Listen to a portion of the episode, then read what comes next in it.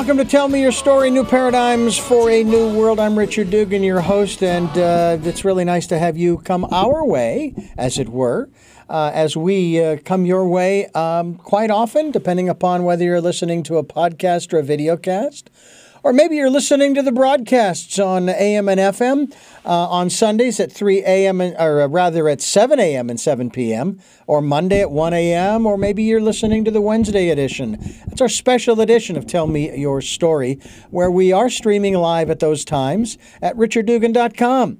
Uh, the podcast, as I mentioned, they're also on SoundCloud, iTunes, TuneIn Radio, Spotify, Stitcher Player FM, Blubrry, iHeartRadio, Amazon Music, many other locations. I hope that you will uh, take a, a, time to uh, listen to some of these programs as well as watch them on YouTube. That's right, we have a YouTube channel. Richard Dugan, Tell Me Your Story. The banner reads 2020s. The Decade of Perfect Vision. That's something we would like you to participate in by going within, listening to that still small voice, we may very well talk about that with our guests this afternoon, today, here on the program, as we uh, continue on talking to you about the prospects for uh, listening to that still small voice in that quiet, peaceful, calm place. We hope you'll take time to do that. And if you can support the work we're doing, we'd greatly appreciate that too. Any financial support would be greatly appreciated through PayPal, which is there for your security as well as ours. We have a link on the homepage at richarddugan.com and uh, do what you can.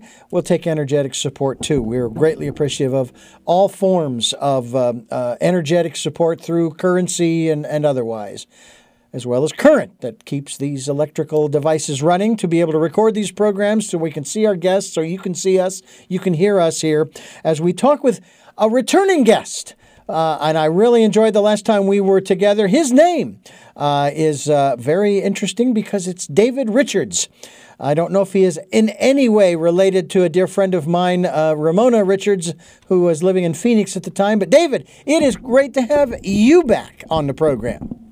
Richard, thank you so much for having me back. It's a pleasure to speak with you again, and I'm really excited to uh, to get into it. So.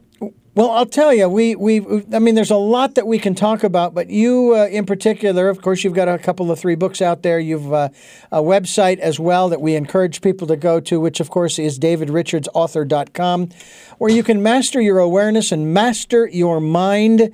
It's the Lighthouse Keeper, which is now available, and you also have uh, some other books as well uh, that uh, we're going to talk about as well.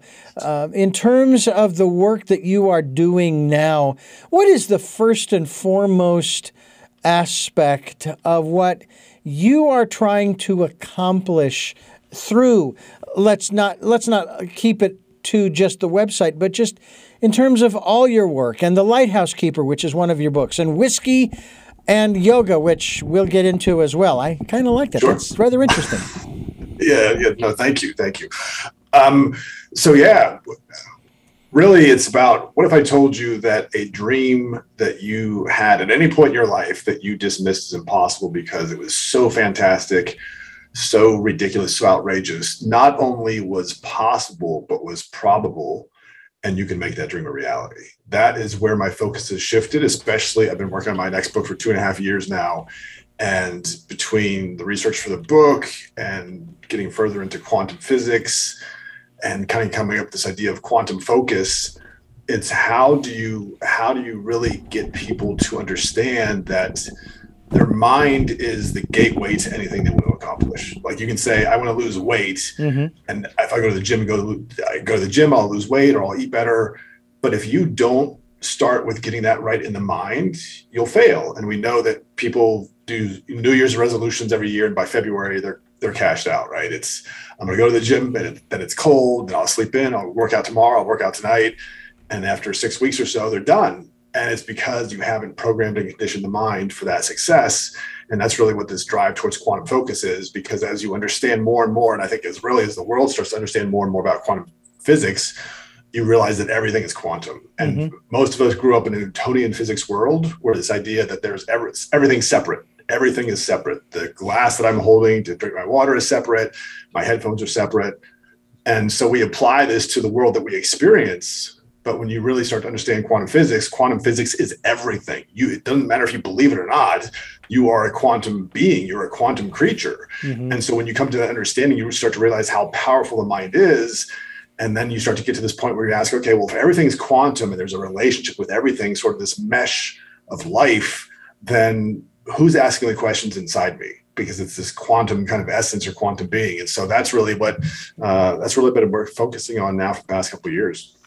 Now, it, does this tie into uh, what uh, one philosopher, I think it was Jung, who said that there is only one mind? There's that one universal mind, and that we are all just uh, uh sort of tapped into it. Uh, ergo, why we go in, we go within and listen to that still small voice. Yep. But no, I'm not listening for you, and you're not listening for me. That's not what it's there for. It's there for me to listen for me, right?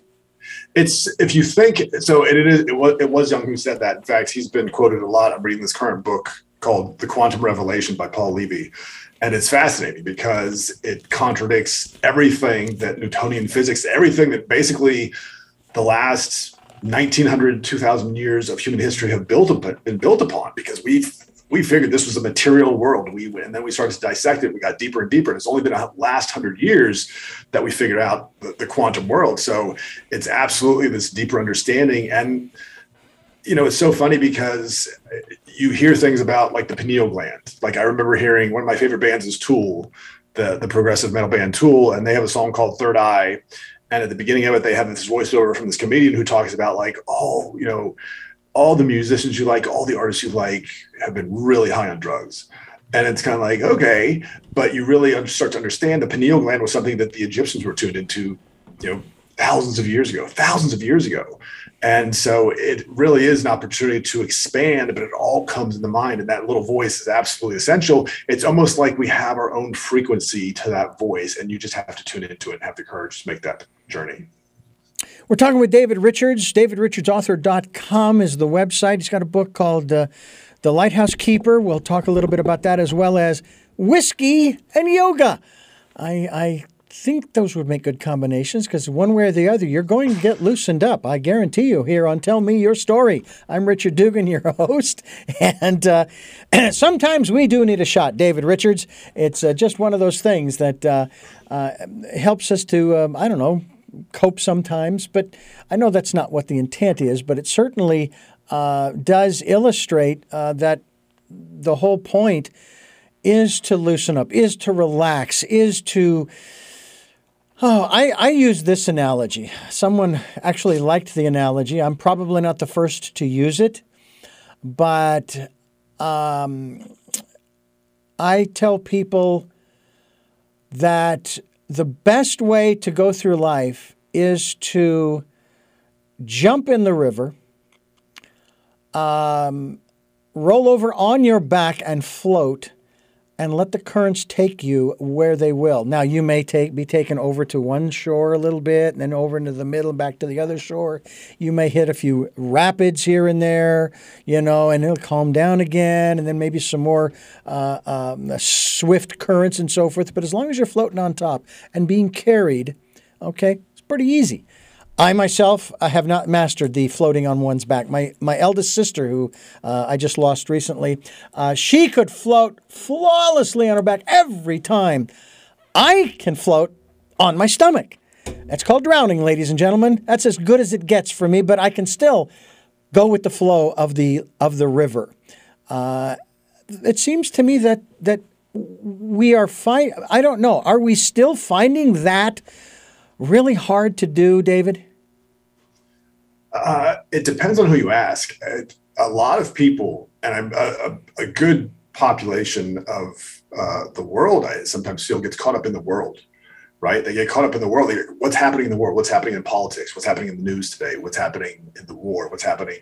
And that becomes their life. Mm-hmm. And you have a life inside. Like I, you know, I can go to the news and be depressed, be upset, be alarmed, be scared, be angry, or I can look outside and be like, it's beautiful out. Like it's amazing. There's supposed to be thunderstorms coming in later today. And so it's where do we choose to spend our energy and spend our focus? And if you want to, I like I like the analogy about the river. The one thing I would say was have a destination like where you want to go to. It's one mm-hmm. thing to be carried, but it's also another thing to be like, you know what, I want to swim over on that side. Like those rapids look really exciting to me. I want to take that journey mm-hmm. because without a destination that challenges us to grow, we're not going to grow. I mean, that's just that's just it. And so, in a lot of ways, people get, especially post pandemic, I think there's sort of some psychological exhaustion the planet is feeling, like sort of an exhale that's taking place. And then some people like, well, this is what I used to do beforehand, so I'm going to go back there to feel that comfort. And it doesn't feel quite the same because obviously a lot's happened in the last couple years. So there is some of that, but at the same time, I feel like there's also much more awareness, much more interconnectivity. And really, when you look back to pre-pandemic life, people weren't doing podcasts by video all the time. Who knew anything about Zoom? Like Zoom wasn't even on the radar, and now it's everywhere. It's almost ubiquitous in our language. And as a result of that, we are forming connections that we've never thought about forming before on a scale that we never thought before. And what you come to realize is it doesn't matter if we're talking in the continental United States or you're in Europe or I'm in Asia or wherever, the human experience is very similar regardless of where you go. And that information and that ability to produce, consume, and exchange information that we are now on the scale that we are now is unprecedented in human history. It is quite extraordinary to say the very least. Uh, that uh, the way not only that we're the way we're connected via uh, our electronic devices, our screens, as some people like to use the term, uh, it's really something. But what I find interesting, and I'd love for you to elaborate on this, is the fact that um, we were connected long before we ever had even the uh, uh, Industrial Revolution. We were connected. We just weren't aware of it. Oh, absolutely. Well, and and it's hard because it yes and no. I would say we were aware of it, but on a different level. And, mm-hmm. and what I mean by that is at some point, if you go back to the ancient Egyptians, how the pyramids are set up, with constellations, how just intricate, the, how they built them. They have 20 ton doors that you can move with the push of a hand, that we can't account for how they did that. All these things suggest that they had a different relationship with, let's call it quantum physics. Mm. And and by and, and and maybe the easiest way to say that they had a different relationship with their imagination.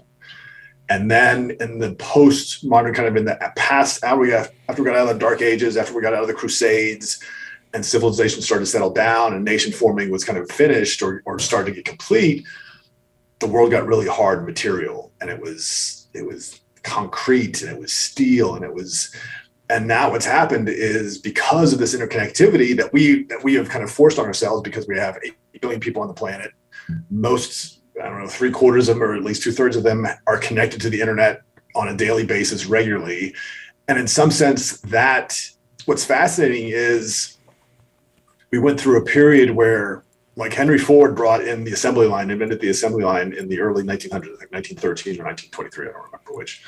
And what happened to America is we became this factory. We became this factory of industry, and that led into World War II and the mass production. But that was also kind of our mindset, and everybody did the same thing. It was like we're all robots, all going to work at the same time. Men dressed the same in the 50s and 60s. It was kind of this robotic sort of thing. And then the 60s came, and it's like, wait, let's not do that. It's the age of Aquarius. Let's start to branch out and express different ways to experience life. And and now, because of technology, the sense of individuality that we can achieve is extraordinary. And as a result, what's happening is people are waking up to their imagination because it's partly driven by wanting to be significant or standing out in a way that makes you unique on social media so you, people get more likes or follows. But it's also that is actual real self excavation on okay who am i? Who am i? Am i doing this because i want to be liked by millions of people or am i doing it because i have something deeper in me that is wanting to serve and when i authenticate that and really make that as valid and authentic and as real as possible the followership is going to come very fascinating. Only especially because what one of the things that I think is just so incredible is this process uh, that we have, uh, whether we developed it or developed it or otherwise. this capacity uh, for human kindness. Now, to me, that is connected to our higher self. It's connected to that still small voice. If you, and again, people will refer to it by many different phrases or names. I call mine my friend who has never put me in harm's way. It's had me do a lot of silly things from my personality perspective, but you know, when I look back, I'm going, oh, okay. I, I still remember this one. Uh, it was dealing with finances, and I'm going, no, I that is totally contrary to my plan, to the what I've kind of designed to fix the problem. And it just kept pushing and pushing. Okay, all right, all right, all right, all right, I'll do it. A few days later, I realized that if I hadn't done what I was prompted to do, things would have been, oh, so much worse. So much worse. And so I look at that going, yeah, I know. And, and what's nice is the debate is allowed, okay? And you still have free will. You don't have to do what you're being asked or prompted to do. It's, you still have free will. Right. But what I found is, um, unlike a lot of people, they get real upset if they think that their individual rights are being taken away. And when I take a look at my individual rights, I don't believe that my individual rights are being taken away, and I'm subject to, uh, the same laws as these people who are complaining. I exercise my individual rights. I take control and I say, well, you can view it that way if you want, but I'm not going to get trapped into that energy uh, um, Yep. um, sieve, if you will, or drain. Uh, you know, I'm going to sit here and say, you know what? I'm going to choose to do this just so that, especially because it's really not that important. Because this re- this world that we're living in, David, right? It's not real. I mean, we think it's real, but that's our mind, that's our personality, right? Whereas if we're coming from that other place that we're talking about, that's what's real. And you can't touch it, taste it, smell it, feel it, uh, you know, and so forth. But it's as real as it gets, and it's what's going to be there when all of this stuff is less than dust. Well, I, I love that, Richard. And it, it reminds me, again, to this book, The Quantum Revelation, but it also reminds me of Dr. Joe Dispenza because Dr. Dispenza, I don't know if you've read his book, Becoming Supernatural, came out, I want to say, right before the pandemic. Fantastic book, though. And Dr. Dispenza has done just a yeoman's job of exploring the quantum field. That's what he and and how to connect to it, and like how if you go back to Nikola Tesla and we all matter is energy vibrating a certain frequency. I mean that's kind of the basis of what quantum, quantum physics is. And you start to get to this space where you're like, okay, well, if that's true, and I am. I know I'm flesh and blood. I feel this. I know I've got skin. I've got organs. I got all that stuff. But I'm also quantum. I'm also like energy like 99% of my body is space and it's just it's just atoms and protons and neutrons moving and then i observe it and they kind of get into a certain position. But you're absolutely right. There is no objective world. That's that's kind of one of the big things from the quantum revelation is each one of us has experienced the world in our own way. If you and i are walking together down a highway and we see a rainbow we're not seeing the same rainbow. You're seeing it from where your vantage point is. I'm seeing it from where my vantage point is. If i hate rainbows i'm going to look at it completely differently than if you love rainbows. Mm-hmm. I mean, it's just a fact. And so it kind of calls to this idea well, if, if I'm experiencing my own version of reality, my own version of the world, why wouldn't I want to make that as fantastic, as beautiful, as resplendent as possible? Because that's what the, that's the life I want to live.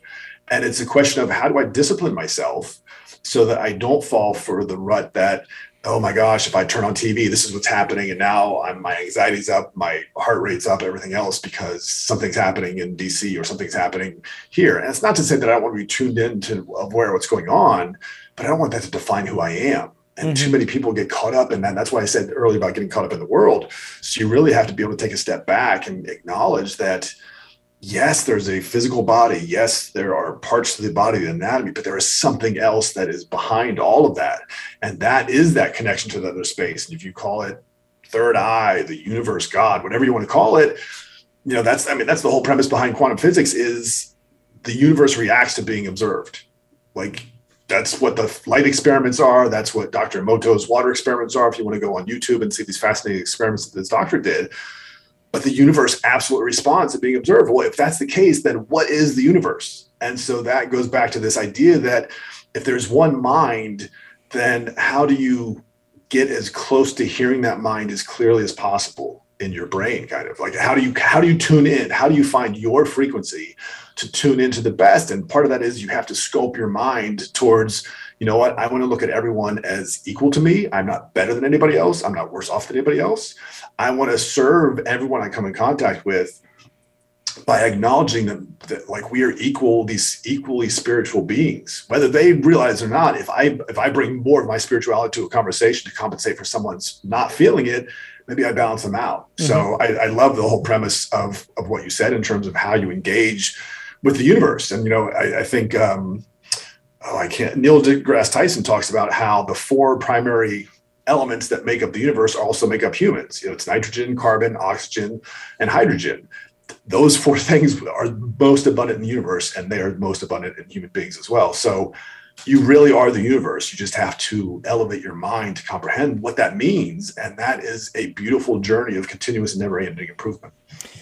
It's uh, kind of like uh, what I saw in uh, grade school, or, or actually maybe it was high school. They were showing this film in science class of a, a huge sheet of um, a treated sheet of glass uh, that was designed to take a, an holographic image of, let's say, a building and what was so fascinating about this film was they took this sheet of glass and you could move it around and you could see the three-dimensional aspects of the building a little you know in this on this sheet of glass and then they broke the glass and the whole image was in every single individual wow. broken piece of glass that's so cool wasn't a part it was the whole it was smaller that's yeah. true but it was the whole. And we, as it has been described by many people on this program as well, we are nothing more than a hologram of.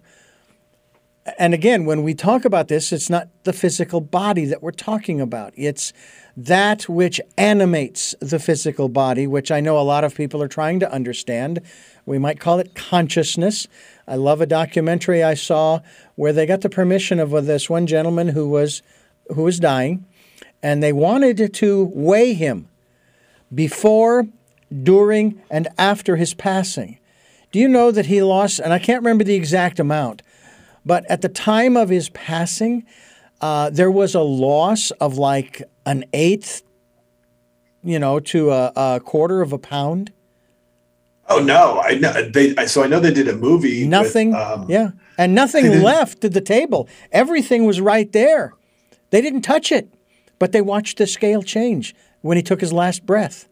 That's interesting. I remember like 20 years ago, maybe they did a movie. I want to say it was Matt Dillon called 22 Grams, and it was about how much a body decreased in weight. And I don't know. I mean, I don't know yeah. the premise behind the authenticity of the the movie, but that's fascinating, I, and I believe it. Right? It's. I mean, but it also says that that that which left apparently had some mass and or weight of some sort yeah. Be, one minute it's there, when, and I love I love uh, the way Temple Grandin puts it in her in the movies that they made of her, where she's watching in the in the slaughterhouse where they're killing the uh, cattle, and they kill the cattle and he dies, and her first comment is, "Where did he go? He was just here. Where did he go?" And she knew that the cow wasn't there anymore. The body was. Yeah. But what made that body animate wasn't. And that's something that we're talking about here with David Richards. DavidRichardsAuthor.com is the website, and you're listening to Tell Me Your Story. I'm Richard Dugan, your host, and I always love these conversations, getting into the whole aspect of quantum. I, I, have I have to say, David Richards, my guest here on the program, DavidRichardsAuthor.com is the website. Uh, he's the author of uh, The Lighthouse Keeper and Whiskey and Yoga.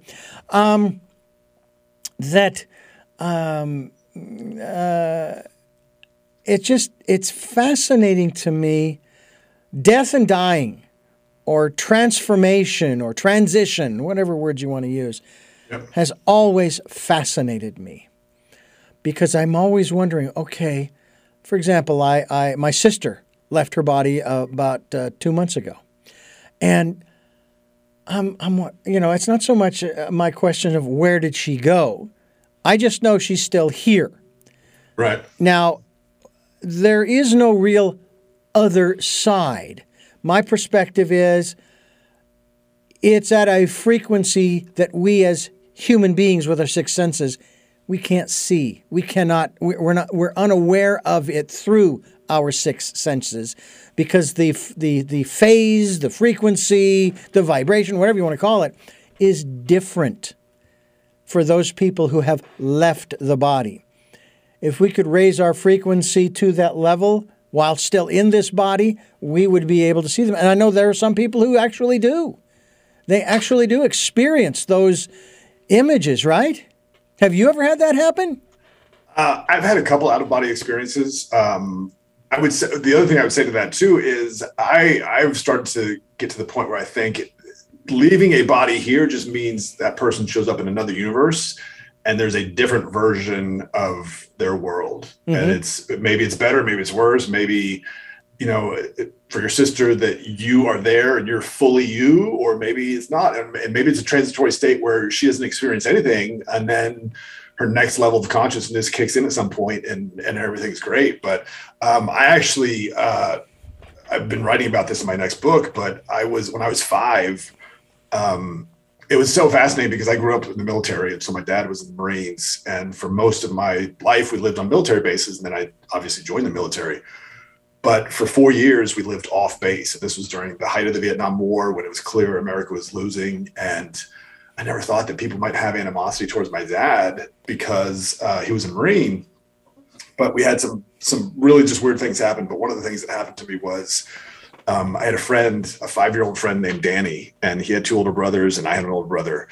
And Danny would just get like it was probably like 1974. Danny would just get super angry, like he would get nuclear Incredible Hulk angry and just go off the charts. And so one day we were playing in a backyard, someone's backyard. It wasn't even our like no one's backyard we knew, it was just some stranger's backyard because it was the 70s and that's what you did.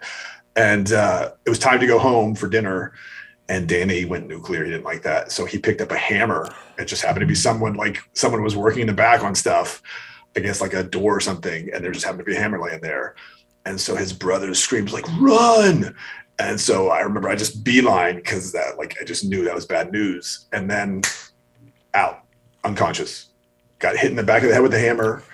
Um, and then what I saw was I saw his oldest brother carrying my body down to their house but I couldn't like I couldn't get close. I was like 15 feet away from whatever. It was really dim and dark, and and then I woke up and I was at my house and I had a bandage on my head and Danny and his mom were there and he was apologizing, and and that was kind of it. But it was uh, it was so surreal, and I can I can still feel and have the experience of seeing his brother carry my body down down the street. So, wow. You know, my mother asked me some years ago if I'd ever had any supernatural experiences, and that was a tough one for me to answer only because um, I kind of took the perspective, if you will. It sounds a little odd, um, and not putting myself up on any pedestal, mind you, but I'm taking the perspective of Jesus and the miracles he performed. Um, it was not unusual for him to do whatever it was that he did that, that ha- we have in writing today. So I told my mom, I says, well, if I've had them, they've just been sort of, sort of normal, ordinary experiences. I, I, you know, I couldn't, I couldn't label them as anything other than that because I didn't have anything else to compare them to, you know. Right. Uh, so it's hard to, it's hard to, uh, to, uh, uh you know, kind of tap into and see that. Um, but I know that for example, after my sister's passing, for several days and weeks after, uh, I would hear more, most prominently, of course, I would hear her in my in my ear, so to speak. I would hear her inside. Hey, Richard, it's all right. Everything's all right. It's okay. Everything's good. And I would hear her laugh, and then I would see her laughing. Of course, there are, there are hundreds and thousands of pictures of her because her husband had a camera with him everywhere he went from the day I met him when they were first dating, and he's he's got thousands and thousands of photo images he said that the memorial, uh, at least I was able to hone it down to 300, which is still a lot, but it was it was good to see. It really was. Um, speaking of which, photographs. I mean, you talk about quantum. Uh, quantum physics and so forth. There are people uh, who I've had on this program years ago. Uh, Stephen Lewis is his name. He wrote a book called Sanctuary that talks about his uh, his form of healing through a process called EMC squared. And it's not, you know, it's not related per se to Einstein's theory of relativity, mind you. Okay. But what he does is you send him a, a photograph of yourself, head to toe, and then he puts it into his computer. It analyzes it with whatever algorithms they're using to determine what frequencies are, shall we say, out of tune. Not so much out of hmm. balance, but out of tune. And yep. so then the computer generates those counter frequencies to get those out of balance frequencies back into balance. And he's got a scale from 1 to 100 that, you know, again, another algorithm to process to see where you are uh, in terms of that. It reminded me when I was talking with him about this, about the, what I had heard Native Americans say about having their pictures taken. They didn't want their pictures taken because they felt that the, the person taking the photograph was stealing their spirit. And yet, we have evidence today that images, as well as the human body, of course, you know, the auras through Kirlian photography and so forth. Right. Let's talk a little bit about how our energy, uh, shall we say, is, uh, I don't know, disseminated or spread or expanded um, in, in, that, in that way that we have people that are actually stepping across those lines to help us. And we're not even in their physical presence. I'm a Reiki master. I know all about absentee healing and sending the energy. Yeah. So to me, it's fascinating stuff. No, I agree, and it's it's fascinating too because it seems like I like I know here in uh, I'm just outside Raleigh, North Carolina, but there's a place called Happy Hole U that uh, stood up, I want to say at the beginning of the year, and it's all this holistic new age medicine. They have, um, you know, red light therapy, they have sound therapy, they have, um, oh, I can't even think of what the name of it. It's a bio something or other. It escapes me, but but it's it's so cool because that's not the kind of thing that you would expect to see in Raleigh, North Carolina. And the only one other one is in, I want to say, um, outside of Los Angeles or something. But there's absolutely this idea of, and you think about it, if you are in your head, if you are in your head and you are either talking negative or you're angry about something, that energy is still coming out of you. That energy is how you interact with people. That is, and, and, it's kind of this internalized thing that just sparks whatever. And it may drive people to respond to a certain way. And maybe that's power for you. And so that's what you want but it's also if you are the, the reverse is true, right? If you come from a place of how do I serve? How do I make everyone that comes near me feel safe or feel loved or feel power, whatever? How do I do that in such a way that that is a that is just another frequency that you can tune into and mm. you are making the decision to do that and when you do that people are going to respond to you differently and if you want to change the way someone responds to you respond differently to them you know, and you also bring up uh, uh, the this the the idea of musicians. And I was listening to uh, some musicians the other day talking about uh, their connection with the audience and the audience's connection with them.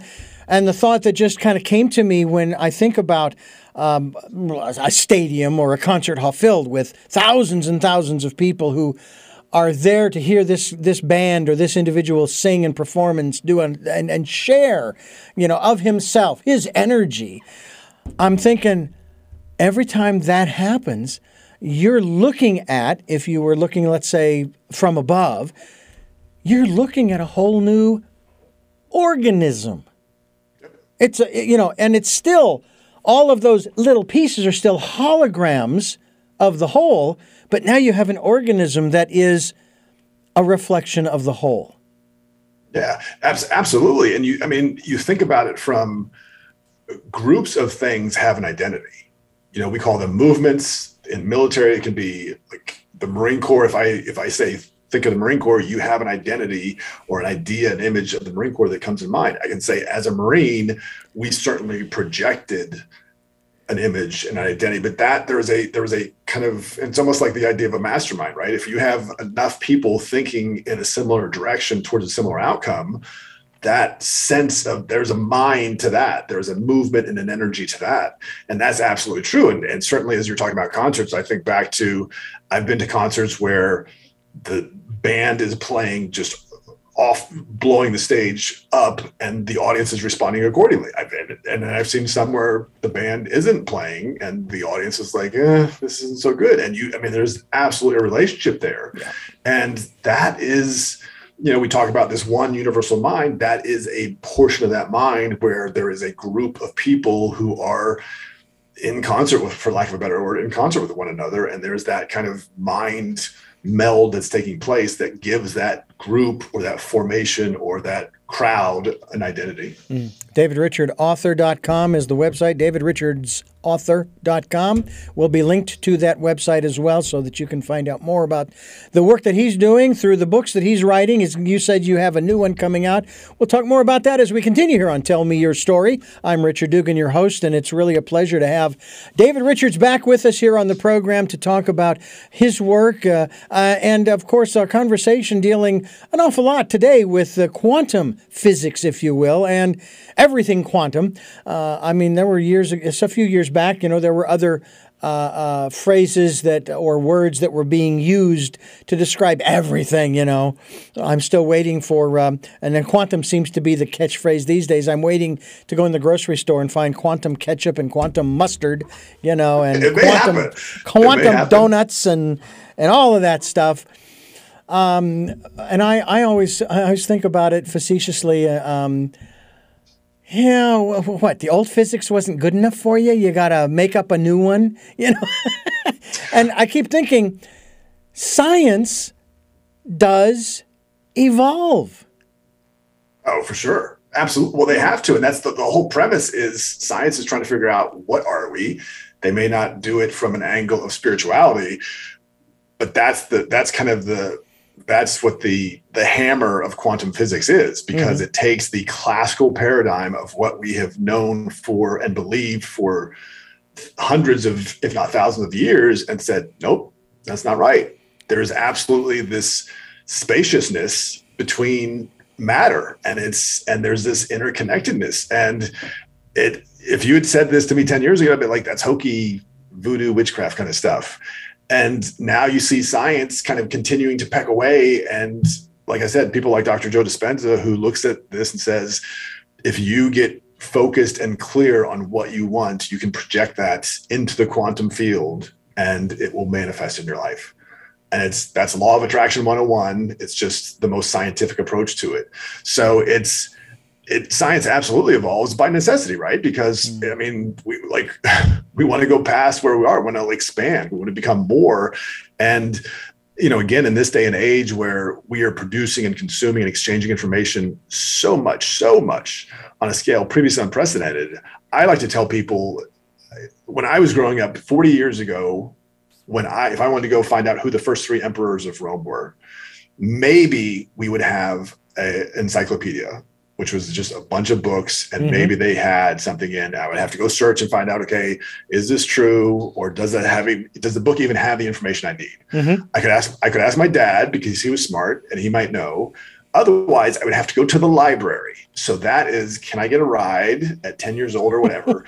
So now something that i can do today in literally about 10 seconds would take me two or three weeks 40 years ago. And you think about well what are we doing with that increased learning capacity? Are we looking at cute animal videos all day? Are we looking at people like doing weird stuff? Or are you like, how can I use this to sharpen who I am, sharpen my identity, and make the internet work for me instead of me being a slave to my handheld device. Yeah. Well, while David uh, Richards and I are talking, I'm going to take my cell phone. I'm going to go launch a couple of rockets.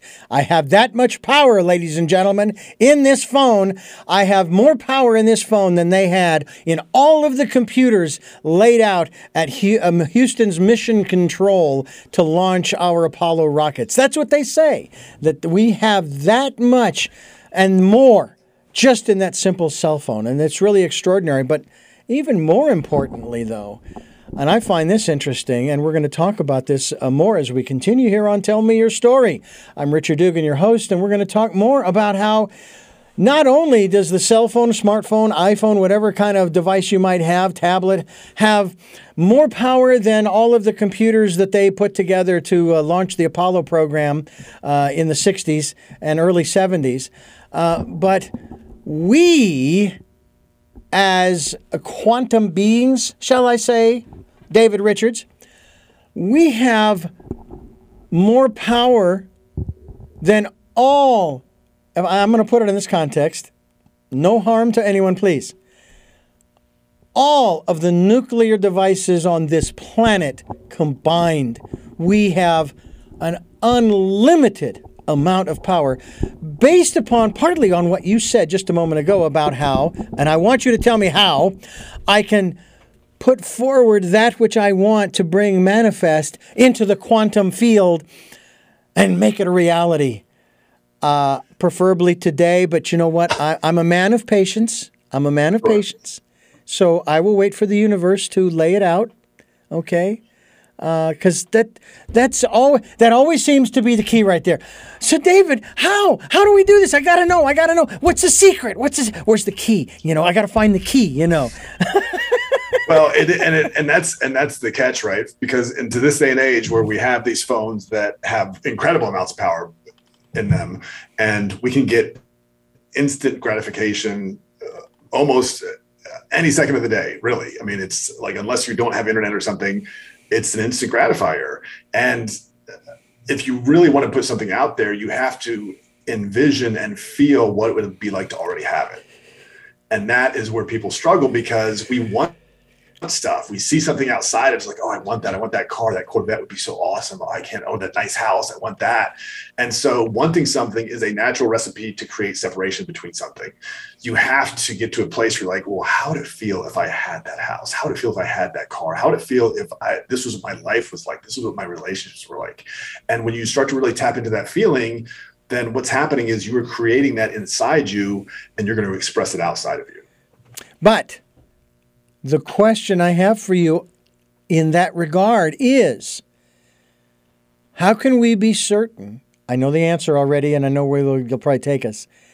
How can we be certain that that Corvette or that house or that boat or whatever it is that we want to manifest in the quantum field and then yeah. in the, the real world is part of our life's purpose, is part of uh, the divine plan for us, is for, uh, for our best and highest good because a lot of people they just want want want want want I mean, uh, since the since the uh, uh, war, uh, since the invasion of Ukraine, I've been seeing all these little pieces on uh, Google News about all of these oligarchs and their yachts, these massive, massive yeah. towns on a keel, you know, um, yeah. floating floating cities almost, and it's like, who, who needs this? You know, it, it's all it. You one guy, you, one guy owns his home thing. Do you, do you have neighbors? Do you have anybody else living there? You know, I mean, what what fun is that if it's just you and of course maybe the captain and crew kind of thing. But how uh, that's something that we need to tap into, and that is is it for my best and highest good? That was one thing yep. someone said about the secret. That that was one thing they they left out, not intentionally, but it just they overlooked that. No, it's a good call out, and I'm I'm actually building an online course about achieving absolute certainty as a as a pathway to realizing your dreams and manifesting the life you really want. And one of the things I talk about that is you have to have the highest serving motive you can possibly imagine because the greater your motive, even if it doesn't necessarily feel good, I can go into specific examples, but if it's good for you, like if it's good for you spiritually and it's good for other people, then you can agree it serves a greater good. Mm. And what you come to realize is the higher you sort of polish or refine or sculpt what your motive is, the more people you can impact with it. And that is, in my mind, the key to um, really the secret. I think if you look at the oligarchs, and certainly uh, you can attribute a lot to the constraints of communism and how Russia is governed. Um, and some people are going to benefit from that, and a lot of people aren't going to benefit from that. And that's kind of what the Russian society is, from what I understand. But if you really want to tap into something, you're absolutely right. You have to have, and most people don't even ask themselves, you know, just what is my purpose in life? Because if you ask that question, you will find an answer. You absolutely will. And I remember the first time I did that prompted me to write Whiskey and Yoga. And that was a huge turning point in my life because I didn't, I had never asked myself that question. And it shifted me. And it shifted me when I wrote my second book. And it certainly shifted me during the course of the pandemic, working on my third book to be completely going in a different direction, but also have absolute clarity on where I was going and pulling and drawing from within me who I needed to become in order to make that dream a reality. Mm. David Richards is my guest. DavidRichards.com is the website. We encourage you to go there and uh, check out the work that he's doing, as well as the two books that he's already mentioned. We both mentioned the uh, the Lighthouse Keeper, as well as Whiskey and Yoga. And uh, you're listening to Tell Me Your Story. I'm Richard Dugan, and I do not have a whiskey, uh, although I know a few shots, and I would be able to do almost every uh, yoga pose, although I'm not sure I could cross my legs with my feet up on my knees on both sides. I think uh, that lotus, I might that is lotus. Uh, that the lotus, yeah, I think I might yeah. break something or, or seriously or seriously strain something, and I don't want to do that. It's I've got enough as it is. Um, I'm curious. I was talking. We were talking about this in a previous interview about how we feel on the inside, especially the little child inside. How old is that little child? You know, six, eight, ten, twelve, maybe. Uh, I have often said that my internal chronometer is at 17. Now that's not the small child. This is that's this is something different from that. Right. My mind, my heart, my soul feels 17. All right? And I remind my uh, soul and inner voice to remind my mind and body that my body is not 17. Uh, remember, because you can still do a lot of stuff. Don't get me wrong, but you've got to move a little slower. You've got to be a little bit more deliberate. You can't be as chaotic. Uh, when I was a kid growing up, we bicycled all over town. We would set up these ramps uh, that we would take our bicycles and jump the ramps. and one day I jumped the ramp and I forgot to pull up a, a little bit more on the front wheel and it came down. This was just after Christmas. I had a brand new watch with hands on it and a crystal and it landed right there and i went face into the concrete and slid about 10 feet and scratched that glass up like you wouldn't believe. I do that today there's going to be a whole lot more. I think i'll be in the hospital.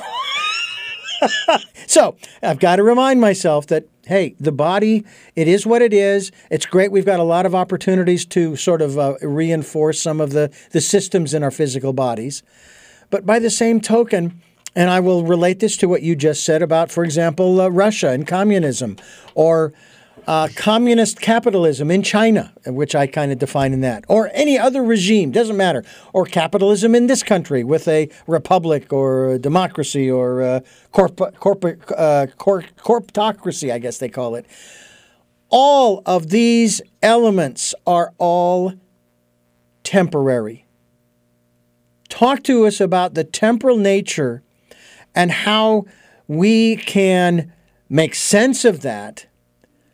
And as much as we would love to have an economy that never had a depression, never had inflation, never had uh, any problems whatsoever, that would be nice. But that isn't the reality. The reality is that it, it does this, it does this. Just take a look at the stock market and and over the years that it's been around, it's it's done just that. It's gone up and down and up and down and up and down and up and down. And granted, it's made a gradual over the decades climb. That's true.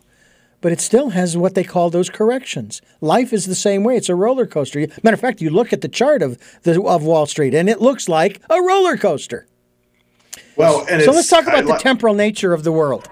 Yeah, I mean, I like to think that history history is alive, right? Because we are all made of we are all part of history, and history repeats itself. History has patterns to it. History, you know, between the stock market crash uh, in the early 20s, and then you get World War II, and then there's this boom, and then there's you know, it goes up and down, and that's true of finance. It's true of what happens to the globe. There's different. I mean, the, the pandemic is kind of the ultimate personal war. Like everyone was affected by the pandemic, um, and now we threw tons of money into the into the system. That's why inflation's through the roof. That's why there's talk of recession. But this isn't anything like this is just winter and it's just another season of life. And so you have to kind of look and, and get through that.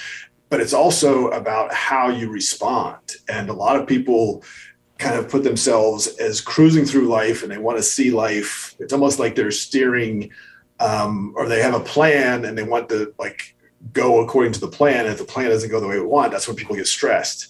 Well, I like to think of life, and it kind of ties back to the lighthouse keeper as I'm on a ship and I don't know what the storm is going to be of the day, but usually there's a storm that comes in some shape or form. And so it's how do I navigate that storm?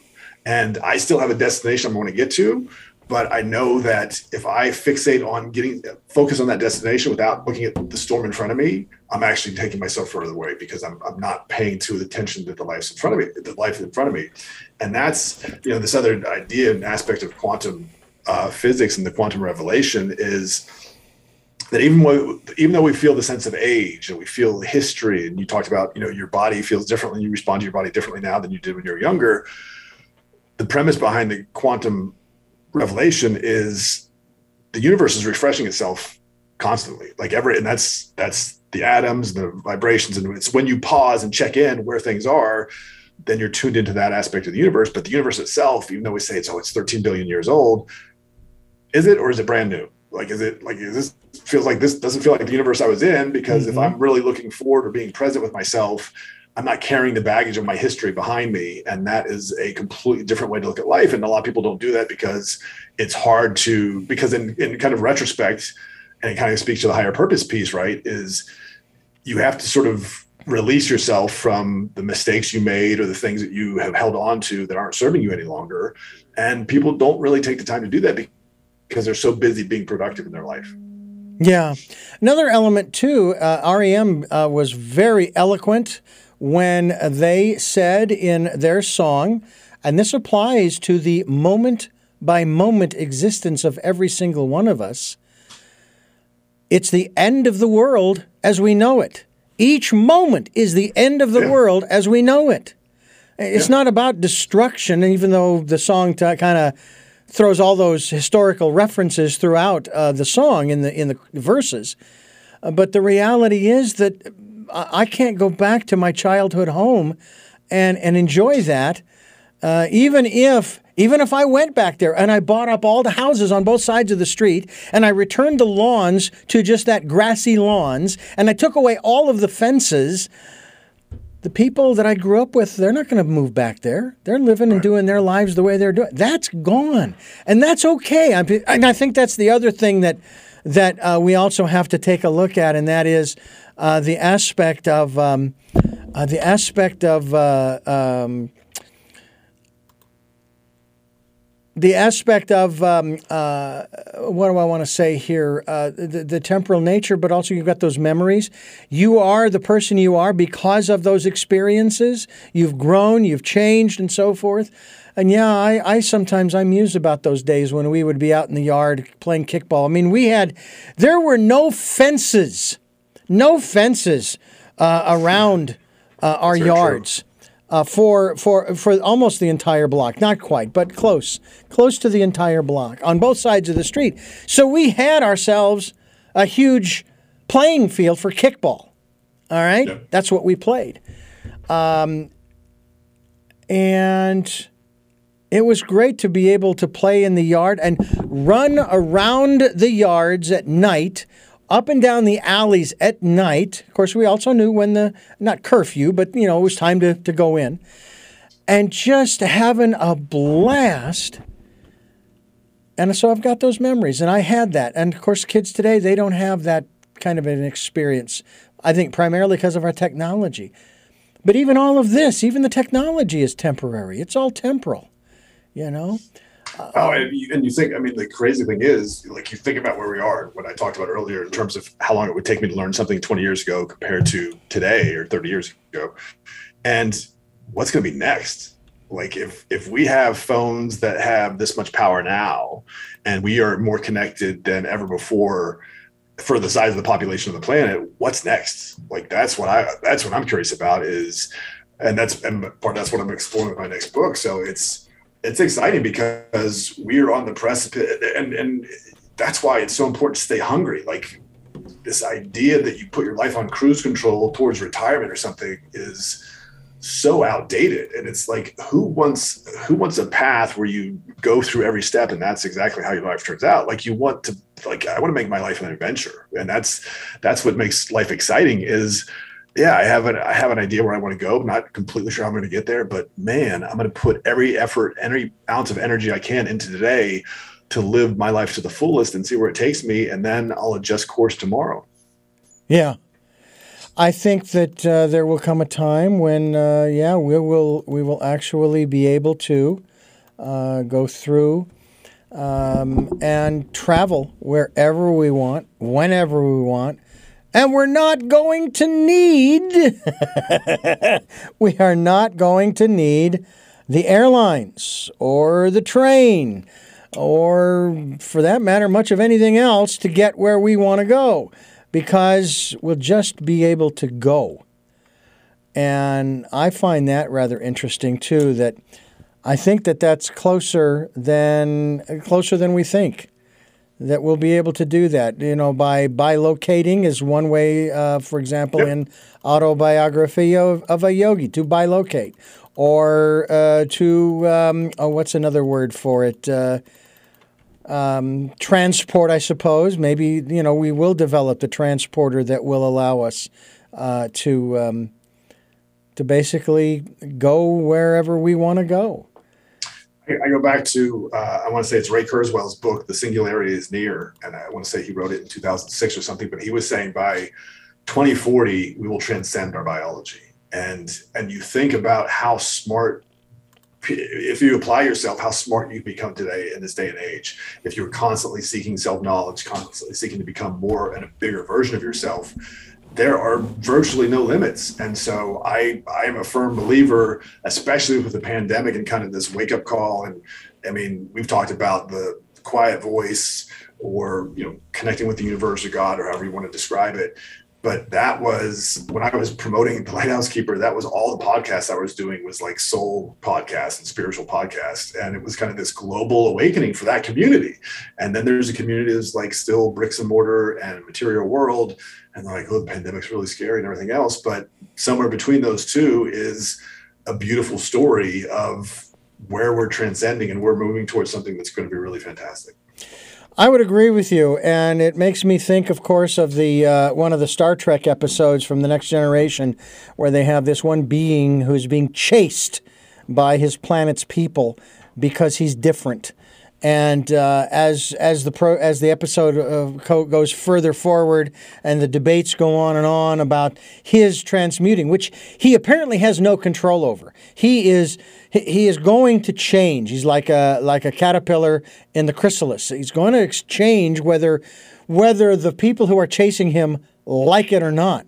And he actually changes into this glowing humanoid type of body, um, and then eventually is able to leave the ship just like going right through the wall. Because now he has evolved into the next level of being and of course, the people, the human, humanoid people on the planet, nah, they can't handle it. They're not ready for it because their consciousness hasn't risen to a point where I'm ready for that. If that, if that is the next level. And then there's that other, there's another episode where they're, they're speeding across the galaxy trying to find these fragments of DNA to put into one of their tricorders. They finally get the last fragment and they're they're with uh, other beings, other humanoid beings like the Klingons and the Romulans and so forth. And finally, the last piece of DNA is put in there, and it activates the tricorder and illuminates this holographic image, kind of like in uh, Star Wars with uh, with uh, Princess Leia, you know, coming out of Obi Wan Uh, or C three PO. And basically, the, the the the the person says to the group that's there, "You guys are all part of each other." you know, and the and of of all of them, the only ones who sort of kind of got it were the humans from the Starship Enterprise, whereas all of the others, with their more primitive minds, shall we say, said, "Oh no, that's impossible, no way," and they just were in disgust and left. And what we're finding is, and let's just keep it to the Earth, all humans have virtually identical DNA with obvious variations Yep. that make us unique. Yeah, well, and, and that's what I, especially as someone who was in the military, because you realize what really separates people's beliefs in a lot of cases, and beliefs are formed. Beliefs are, and I'm not saying telling people what to believe, but but you have to appreciate if you believe you are separate from someone, then how can you ever hope to kind of transcend to a higher state? Because you have to appreciate that uh, whether you believe in quantum physics or you're sick of talking about quantum physics or New- Newtonian physics or whatever, but if you have to believe there's a, a transcendence, then that transcendence at some point has to exclude violence. And Yeah. I like there there's a purpose to violence. I think there's an evolutionary component to violence that helps us transcend to grow and become more. And I think that's kind of the role that warfare has played to a large degree throughout human history is, you know, as, as atrocious as some of the wars were, it caused bigger things to come out of them. And that's, you know, you look at World War II and America stepped onto the grand stage of, of the globe in superior fashion, getting involved in a war we didn't have to in Europe, and then turning back the tide of um, Imperial Japan. But that's just another case of like transcendence. That's another form of transcendence. And Yeah. so, yeah, I, I absolutely agree with what you're saying, Richard. Well, it's it's like uh, with this this whole uh, Ukrainian situation, and I've I said this from almost the very beginning uh, that I had this I had this surge of energy that if I had the wherewithal financially, uh, yes, I'd like a I'd like a round trip ticket to Moscow, please. I land in Moscow. I get out. I head for the Kremlin. I go through, pushing the guards aside. I get into the room where he's at his forty foot table. I go to the end of the table. I grab the little guy by his ear and say, "That's it. You're in permanent timeout. This your mother is ashamed of you for what you're doing. This is not the way we play in the 21st century." And I don't want him killed. I do not. That is that is contrary to the premise of what we are all about on this program. He gets a permanent timeout. All right? He's got to face the music. Okay? There are consequences, uh, for, you know, for every action. There's an equal and opposite reaction. Uh, you know, our, our science has taught us that, right? So let's let's because I'm sitting here and I'm going, why isn't anybody stepping in? Why aren't we stepping in and saying no? Stop this. You know, shut this down. This is not there has to be another way to do this if if we're going to do it at all. And I would say the same thing with every silly little conflict that goes on where we are separated by our differences, you know, that our differences seem to be more important than our similarities, you know? And that's it's it's it's uh, that's just kind of my it's just kind of my thought in regards to uh, in regards to this whole aspect you mentioned of you know these these nonviolent solutions. I mean, my goodness, come on. You know, I keep wondering. I, I love this. You know how we, we often say, you know, if we're uh, the saying is if you are if you uh, uh, that we need to uh, look at history uh, so that we can learn from it. So otherwise, if we don't learn from it, we're doomed to repeat it. Yep. And someone asked me this question in an interview. They said, "Okay, you've asked uh, that we need to learn from history. What do we need to learn from history?" Uh, and uh, I don't know. It seems self-evident to not repeat "quote unquote" the mistakes of history Right. that have killed millions and millions upon millions of human beings. Because we sure haven't uh, stopped procreating. That's for darn sure. We keep making them. Uh, as fast as we kill them, we make them even faster. Um, but I just, I just, it's, it's kind of an interesting question, I suppose. What, uh, what are we supposed to learn? And and then once we've uh, defined that, how do we go about the process of learning it so we don't repeat? And I'm not talking about you and me. You and me, we're already there. I'm talking about the people in those ivory towers in the various countries around the globe. Well, I would say uh, certainly there are lessons to be learned from history. You have to look at a different aspect, and that's one of the things I'm doing with my next book is um, is the idea that there must be an untold side of history that we don't understand, and part of that is this idea: if you believe in God, there must be, especially in the you know post um, the crucifixion uh, and Jesus going back to when we adjusted the calendar but there must be a story within history that we don't fully understand. And I think that's part of the lesson learned. And certainly it's, I mean, you look at the appeasement that took place with Hitler that led to World War II getting out of control and when do you when do you kind of pump the brakes and intervene the same thing like you said with russia the difference is with russia that wasn't there with hitler is russia has nuclear weapons and so that's like okay well how do you intervene then when there's yeah. a country that has nuclear weapons to start doing stuff? So it's an interesting paradigm because now the ante's up a little bit. It's like, all right, well, that's a new thing that we haven't had to experience before. Um, but there absolutely is. There's a there's a, a pulse and a rhythm to history, and you just have to have the patience to look at and understand it. And that's a great thing. I felt so fortunate. I would never have considered myself, certainly going through school, someone super interested in history. And then when I was in the Marines and I, I got a master's degree on kind of the theory of warfare, it completely changed my paradigm because for me, that was there is a story of history and there's a reason why people go to war. And just depends on how high you want to take that concept to figure out what's going on in throughout world history. You know, um, I've heard this, and I'm curious about your response to this, especially having served in the military as a Marine. Every, uh, specifically man, but every person who has served in any capacity in uh, a, a military of any kind over the centuries, over the centuries, has died in vain because we're still fighting. World War I was supposed to be the war to end all wars.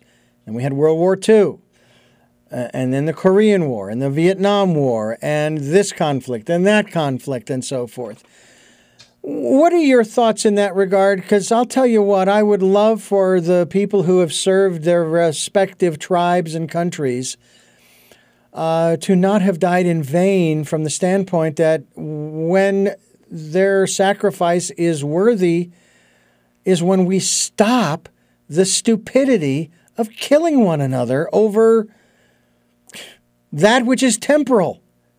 Well, and that's and that's part of the education I think that we're experiencing right now, right? That's why the war in Russia and Ukraine is fairly limited, so it hasn't expanded, and there's been a very conscious effort, certainly from NATO and the West, to manage that as best as possible when I look at, you know, if I watch Saving Private Ryan or a movie like that, that kind of does a historical retelling of what happened during World War II, you say those people died in vain, but did they though? Because Hitler did some atrocious things, and at one point it looked like he was going to win the war, mm-hmm. like that. I mean, and and it's it's weird as a military person, you appreciate how efficient the war machine that Germany produced was, and then you also had to detest how grotesquely it was executed. Mm-hmm. Um, but the people who stopped that, you know, who, who stopped to, you know, paused the the expansion of Nazi Germany and fascism, and then contracted it, whether it was the Russian side or the you know the the Allied side in the West. Um, a good thing came out of that. Like there was, even though the Cold War had this kind of simmering tension to it, there was general peace. I mean, there was some conflicts here and there, but nothing on the scale of what we thought World War III could be, because we really knew at this point World War III could be really bad because right. of what we did in Hiroshima and Nagasaki, and we don't want to turn the world into, you know, a, a lawn dart fest with all these nuclear warheads. So True. I don't see those people as dying in vain. I see it as how do we really start to accomplish the end state that we're trying to achieve as a global community.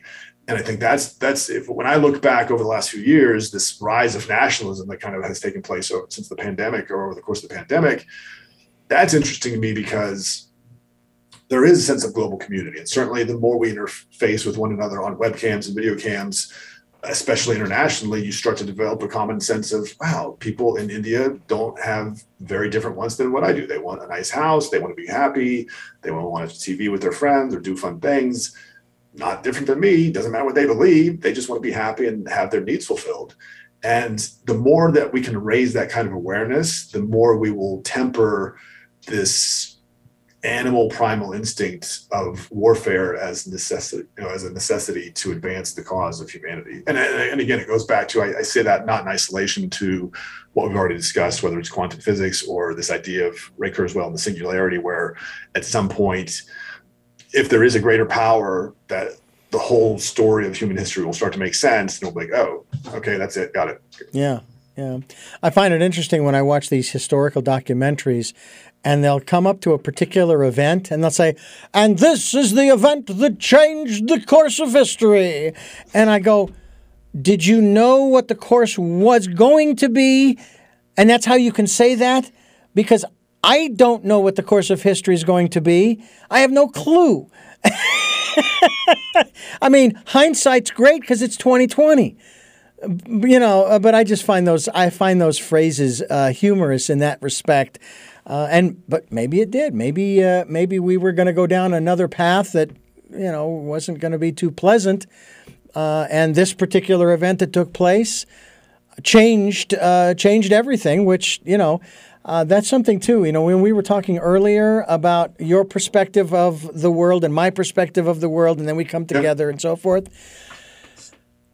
And there are times when I'm wondering if maybe um, all at the same time there are eight billion different timelines going on at the same time, both independently of one another, but also interdependently of one another.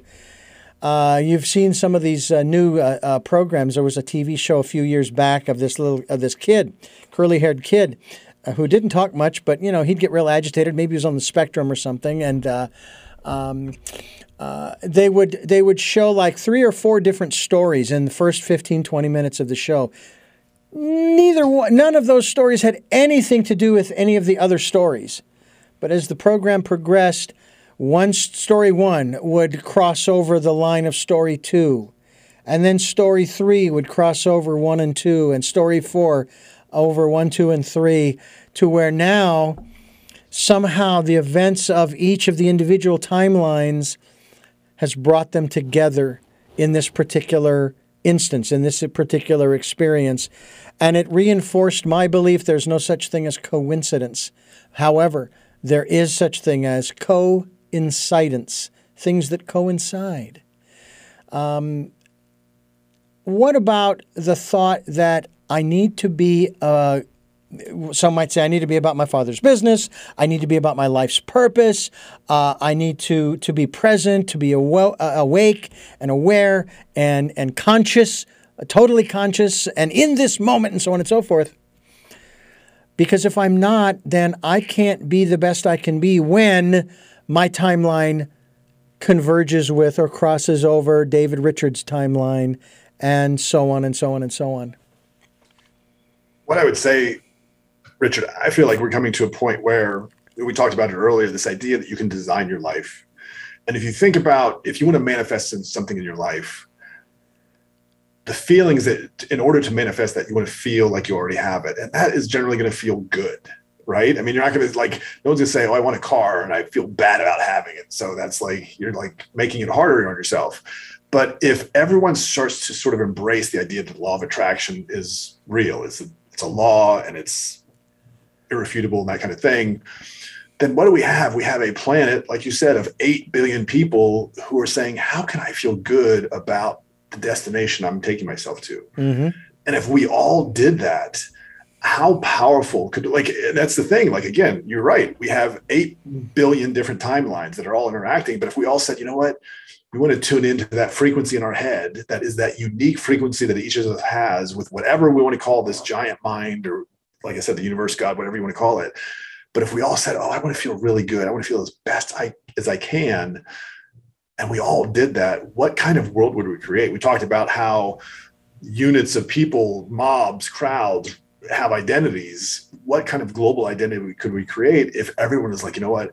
I want to feel as great as I can about the destination I'm taking myself, not worrying about what my past is or the things I've messed up or the lessons I didn't learn or whatever the case may be. But I just want to feel good about where I'm going. And because when you think about that, it's not like I say, well, I want to feel good about where I'm going, but I don't want Richard to feel good about where he's going. That doesn't make sense. No, because no, now like you're now now you're introducing negativity into the equation. And if we just all had the discipline to focus on our own lives and making our lives an embodiment of our highest values, our highest purpose, our highest self, then we would literally transform the planet. And we're at a point now where we I don't believe we were before with technology where with someone with that inspiration and vision to share with people, we can actually make that happen. So that's that's where I feel like we are. I agree with you that there are all these different timelines, but the awareness that we have timelines, and you know what, can we all tune into the same frequency that's unique to us, but maybe a master frequency that's out there? Mm-hmm.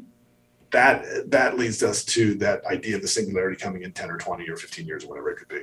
I, I I'm I look forward to that. Just uh, not because I understand it, but because I would like to experience that. I, I just think that would be yeah. very cool. And I have plans on being here for another 40 years at least. I have to outlive my great grandmother. Likewise. She Likewise. lived to be 100.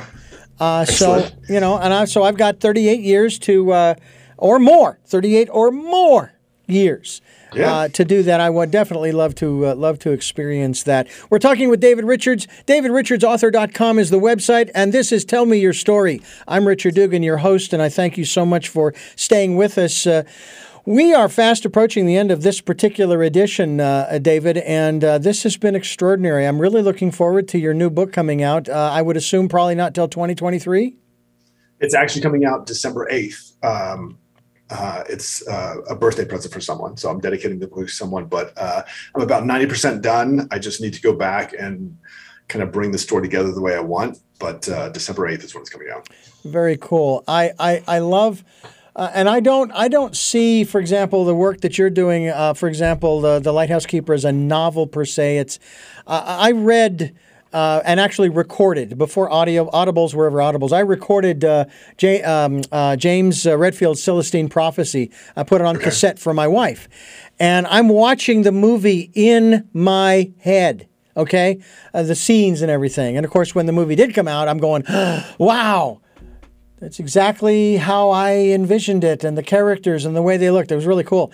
But um, I would put your books under the category again of that whole aspect of self-help and quantum uh, physics and or quantum learning and and raising one's consciousness and and thinking higher thoughts and taking in those things that can help us. Uh, music, different kinds of music that can help to foster sort of the uh, rewriting of the neural pathways in our brains to yep. have a greater capacity for understanding of where we're going next. I, I, just, it's very cool, and I thank you so much for for uh, sharing uh, your ideas with us. Absolutely, Richard. It's a pleasure to be on again, and I'm I'm so excited for this next book to come out because it uh, it will hit you uh, like a spiritual hammer. It's it's uh, it's a really powerful book. I I've never been more excited to share something with the world than uh, the book I'm working on now. Well, I'm with you there uh, uh, in terms of having it shared with me, and I look forward to seeing that at the end of uh, this year. And though we're not competing with one another, where I, I, I, my philosophy has always been, uh, David, I want to make you successful because if you're successful, then I'm successful. You come first, okay? Absolutely. I'm hoping that I can hit the publication date of my book, Choices 12 22 22 that is my goal okay excellent excellent and i've been working on mine much less much longer than you 21 years so wow Wow. Uh, but I've been I've been uh, uh, I've been a student of procrastination. and I've gotten A's in all my coursework. So I look I look forward to seeing your book and and uh, sharing mine as well, and having you back on the program to talk about it when uh, when it does come out. I would love that, Richard. Thank you again so much. This has been an absolute pleasure, and I really enjoyed our time. I do have three final questions. I did ask you the last time we wrapped up our program. I'll ask them of you again. But before I do, I want to let you know, the listener and the viewer, that you are listening to and watching Tell Me Your Story. New paradigms for a new world, giving you choices and knowledge of those choices to help make your dreams come true. Sundays at 7 a.m. and 7 p.m., Monday mornings at 1 a.m., and Wednesdays at 9 a.m. for our special edition of Tell Me Your Story. And we stream live at those times at richarddugan.com. We also have podcasts on SoundCloud, iTunes, TuneIn Radio, Spotify, Stitcher, Player FM, iHeartRadio, as well as Amazon Music. And we're also on YouTube where you can watch these interviews. And I highly encourage you to subscribe, not to boost up my subscription numbers, no, so that you get notified every time a new program, a new podcast or videocast is posted. So please subscribe. You can subscribe anonymously too, so that's fine. And you can just listen. You don't need to subscribe, but sure, sure, pass on the links and all that good stuff so that more people can hear what our guests are saying. This is not about me. This is about what we are talking about on these programs and sharing with you that you then can share with other people. So take take as much as you want from our smorgasbord table. Please do. With that, uh, first of those three questions I like to ask. First is, who is David Richards? Oh man, uh, I am a storyteller, um, a lover and seeker of a greater truth, and an adventurer. what is it that you hope to or want to achieve through the work that you are doing now? I want to expand people's minds and awaken their imagination so that we can transform how people view life. And finally, what is your life's purpose? Um, yeah, so I just revised this uh, last December. So uh, I like to say the purpose of my soul is to be a force for liberation, enjoy breath giving experiences, and do spectacular achievements for myself and others. Well, David, uh, thank you again. David Richards, davidrichardsauthor.com is the website. Uh, the two books available are The Lighthouse Keeper and Whiskey and Yoga. and uh, you'll need to read it to find out just exactly how he paired whiskey with yoga. Fascinating uh, story, fascinating information, and we also look forward to his quantum book that will be coming out uh, in December. And we'll definitely have you back uh, either at the end or first part of 2023 uh, to expand on that as well. So, again, thank you so much, and I thank you for listening to and watching Tell Me Your Story. New paradigms for a new world. We are giving you choices and knowledge of those choices to help make your dreams come true. And until our next broadcast, podcast, videocast, love to Lal and Jeanette, I am listening.